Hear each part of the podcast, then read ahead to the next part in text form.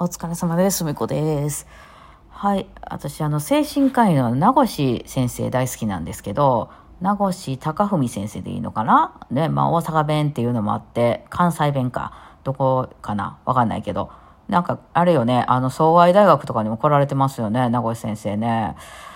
一度ね、こういうなんかにこう参加してみたい気もするんですけど、まあ心理学に興味あるかって言ったらそんなにもないですけどね。いや、その先生がですね、この2日か3日ぐらい前にですね、あの動画を出しておられてね、いや、これちょっと一回見て、私がレッスンやめた理由イコールなんで、えー僕がカウンセリングをやめた理由っていうね、動画を出してらっしゃるんですよ。で、あの、なんかその YouTube 用に撮られた動画じゃなくて、なんかのイベントで、なんか、あの、どなたかと、こう、あの、会話形式というか、あの、する、あの、イベントをなんかどっかで行われてて、えー前、皆さん聞いてて、前で喋ってらっしゃるっていう感じなんですけど、その中で、その、そういうことについて喋ってるところだけを切り抜いた動画みたいなのが出てるんですね。7分か8分ぐらいの、そんな長くない動画なんでね、まあ、もまあ別にあれなんですけど、まあそのまとめるとですね、あの、まあ興味ある方は下に URL 貼っときますんでね、えーまとめるとですね、名越先生ってね、なんかこう、あの、そういう男のフェロモンみたいなんじゃないんやけども、なんか、とある一定のちょっとこう病気とかにかかってる人とかの、にすごいなんかこう転移される。転移っていうのは急に好きになられたり、めちゃくちゃ嫌われたりするっていう、その距離感がバグるみたいなことがあるんやと。で、え名越先生はずっとカウンセリングを1対1で、いわゆるまあ、あの、精神科医としてね、病院でやってたんやけども、なんかむちゃくちゃ好かれたり、その逆にむちゃくちゃバリ雑言みたいなこと言われたり、まあ、ツイッター上とかでもそうらしいんですけど、言われたりすることがあって、その非常にやり方が困ったと。で、まあ、あの、えっと、まあ、私詳しく知らないですけど、名越先生は、あの、アドラー心理学っていうのをやってあって、アドラー心理学っていうのはオープンカウンセリングにされると、あの、いうことで、オープンカウンセリングっていうのは、もう、あの、すごいグループみたいな感じでね、他にもいっぱい人がいてる状態で、あの、それをこう、カウンセリングしていくみたいなんやったら、なんかそれがちょっと薄まると。だからその一人の人が、急になんかこう、あの、めっちゃ、好意を持ってきたり、あの、ちょっと、あの、感情をぶつけてきたりみたいなことは、あの、だいぶ他の人がいるからね、そこに。えー、あの薄まるっていうことで、そっちの方がやりやすいと思ったっていう。これ私のレッスンやめた理由の結構大きな理由でもあるかもしれないですね。まあ、いろんな理由をしてるんですけど、そうなんですよ。第三者の目がね、もうちょっと入ってくれればね、なんか、うん、まあ、もちろん生徒さんもみんながみんなそういうわけじゃないんですけどね、そういう、なんか急に長い手紙渡されたりとか、いや、あの、恋愛っていう感じじゃないですよ。むしろ、バイオリンって女の人が習いに来ること多いから、あの、なんかこう、憧れてますとか、そういうのが多いんですけど、まあ、その後ね、めちゃくちゃなんか、あの、ひどいみたいなね、そんな人だと思いませんでしたみたいな感じで、むちゃくちゃクレーム入れられたりとかですね、もう、あの、LINE ってこんなに長いメッセージ書けるんやっていうぐらい長い メッセージとかね、送っておられたりするんですよ、私。なんか、なんかその、なんか女として男としてとかそういうフェロモン的なんじゃなくて、なんかその、野中先生はなんかね、お汁の方からなんか甘い蜜を俺出してるんですよみたいなことをおっしゃってたんですけど、多分そうなんだと思うんですよね。うん。で、なんかその、そういうのを嗅ぎ分ける人とかはもう、すって、あの、転移って言うんですね、そういうのね。あの、その、心理学の世界では。その、近すぎ、あの、距離感が近くなりすぎてしまうっていう状態になって、しかもその、それが1対1で2人しかいない空間だと、もう止めるものがないから、もうなんかこう、すごい、あの、な、な、その、なんかそのまま暴走してしまうというか。で、あの、名越先生の方はそういうこと全然ないらしいんですよ。彼の時に、じゃあまたね、みたいな感じらしいんですよね。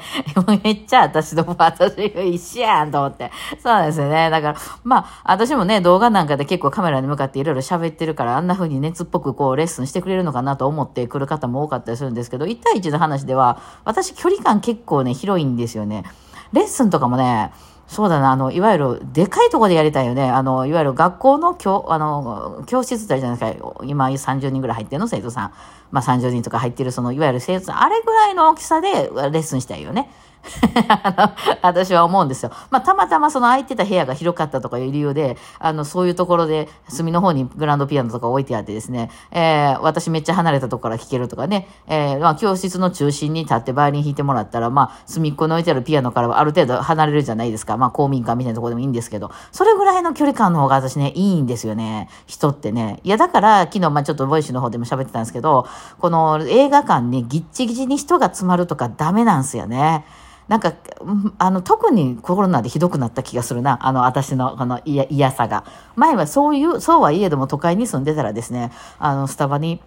座ってようがなんてろうが、もう隣すぐ人、横をね、もうくっつくような勢いで人がいるじゃないですか、電車とかにしたって。えー、まあそれはしょうがない。まあそんだけ人がいるから、しょうがないと思ってましたけど、コロナの時にまあちょっと開けましょうって言われてね、あの少なくともその、あの、座席は一つ開けることとかね、喫茶店にしたって何したってそうなりましたよね。ほんと非常にあれになって、あの、快適になって。で、あの、しかもその、私結構その土日とかあんまり人が多いから出かけないから、平日昼間とかね、あの映画行ったりとか、あの、ゆっくりお茶しながらそこで喫茶店で仕事をしたりとかいうのって結構人がいない時間にやってるから、あガラーンとしたとこに2、3人人がいるみたいな、なんかそんな状態のとこにね、暮らしてるからね、あの、快適なんですよ。それ、それで都会やと、その物とかサービスはめちゃめちゃ揃ってるけど、人がそんないない状態の時にうろうろできるっていうので、よかったんですけどね。あの、やっぱちょっとね、増えてきたりしてるから、今観光客とかね、やっぱちょっとだんだんね、いっぱいになってきたなっていうところはあって、やっぱ苦手ですね、それね。あの、距離感が結構透明な、あのね、それ、あの多分、そう、もうちょっとその普通というか、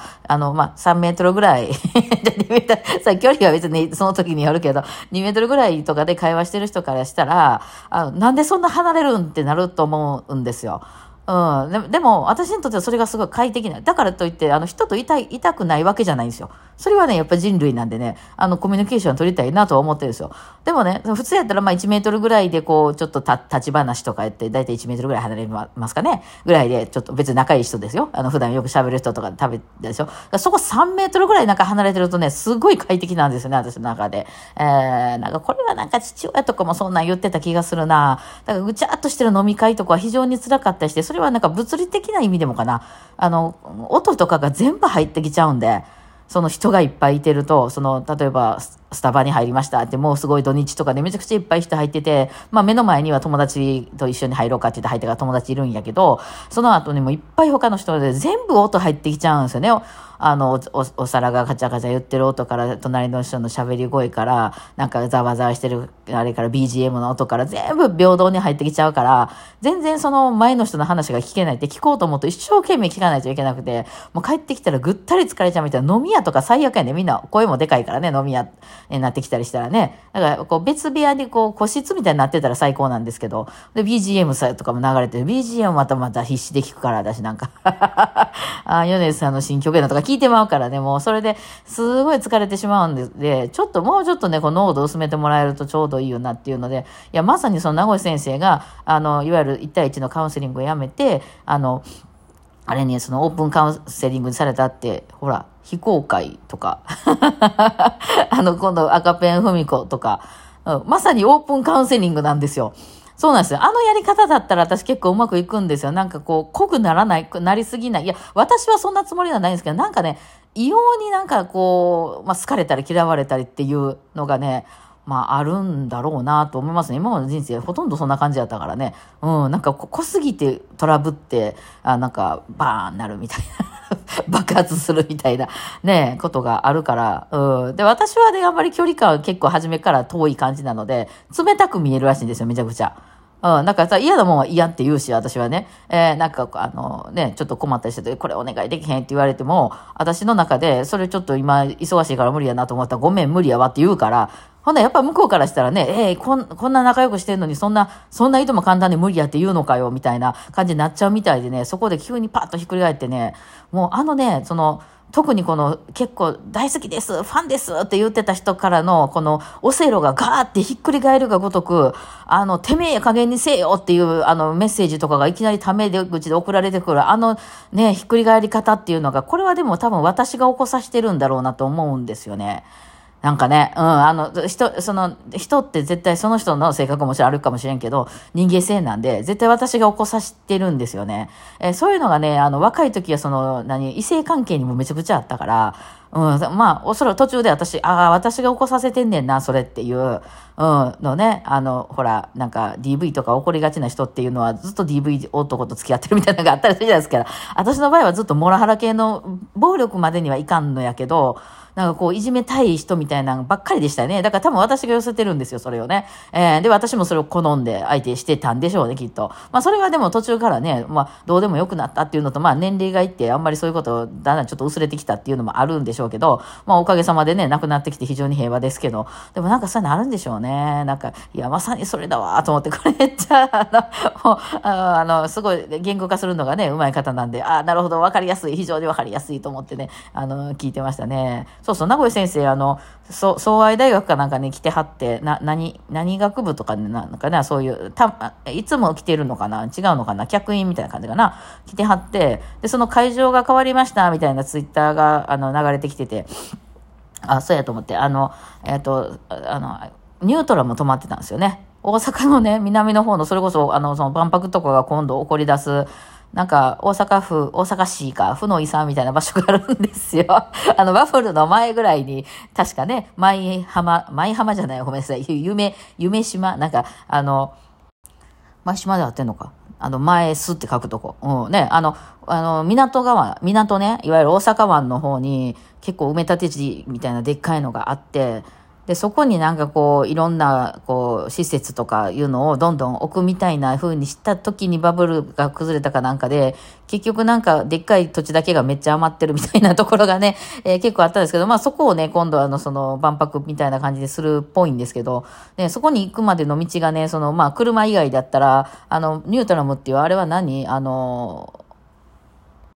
モノレールとは違うのか。ニュートラムっていうね、なんかシステムの、あの、無人のなんか電車みたいなのが走ってるんですけど、そこしかないんですよね。えー、それがなんか全部止まってたらしくて、いや、あの辺行ったり来たりする人、ね、できへんやで、多分さ、相愛がそっちの方にあるんですよね、大学が。えー、で、大阪市内の方にもちょっとあって、そっちの方に移るってことで、先生ね、授業がね、いや、大変やなと思って見てたんですけど、一応復活したんかな。あそこ全部止まってしまうと結構大変やったんちゃうかなと思ったりしてるんですけど、まあね、はい、あのー、あ、もう時間ですね。今日はちょっと、名越先生の話だけさせてもらいました。ではではお疲れ様でした。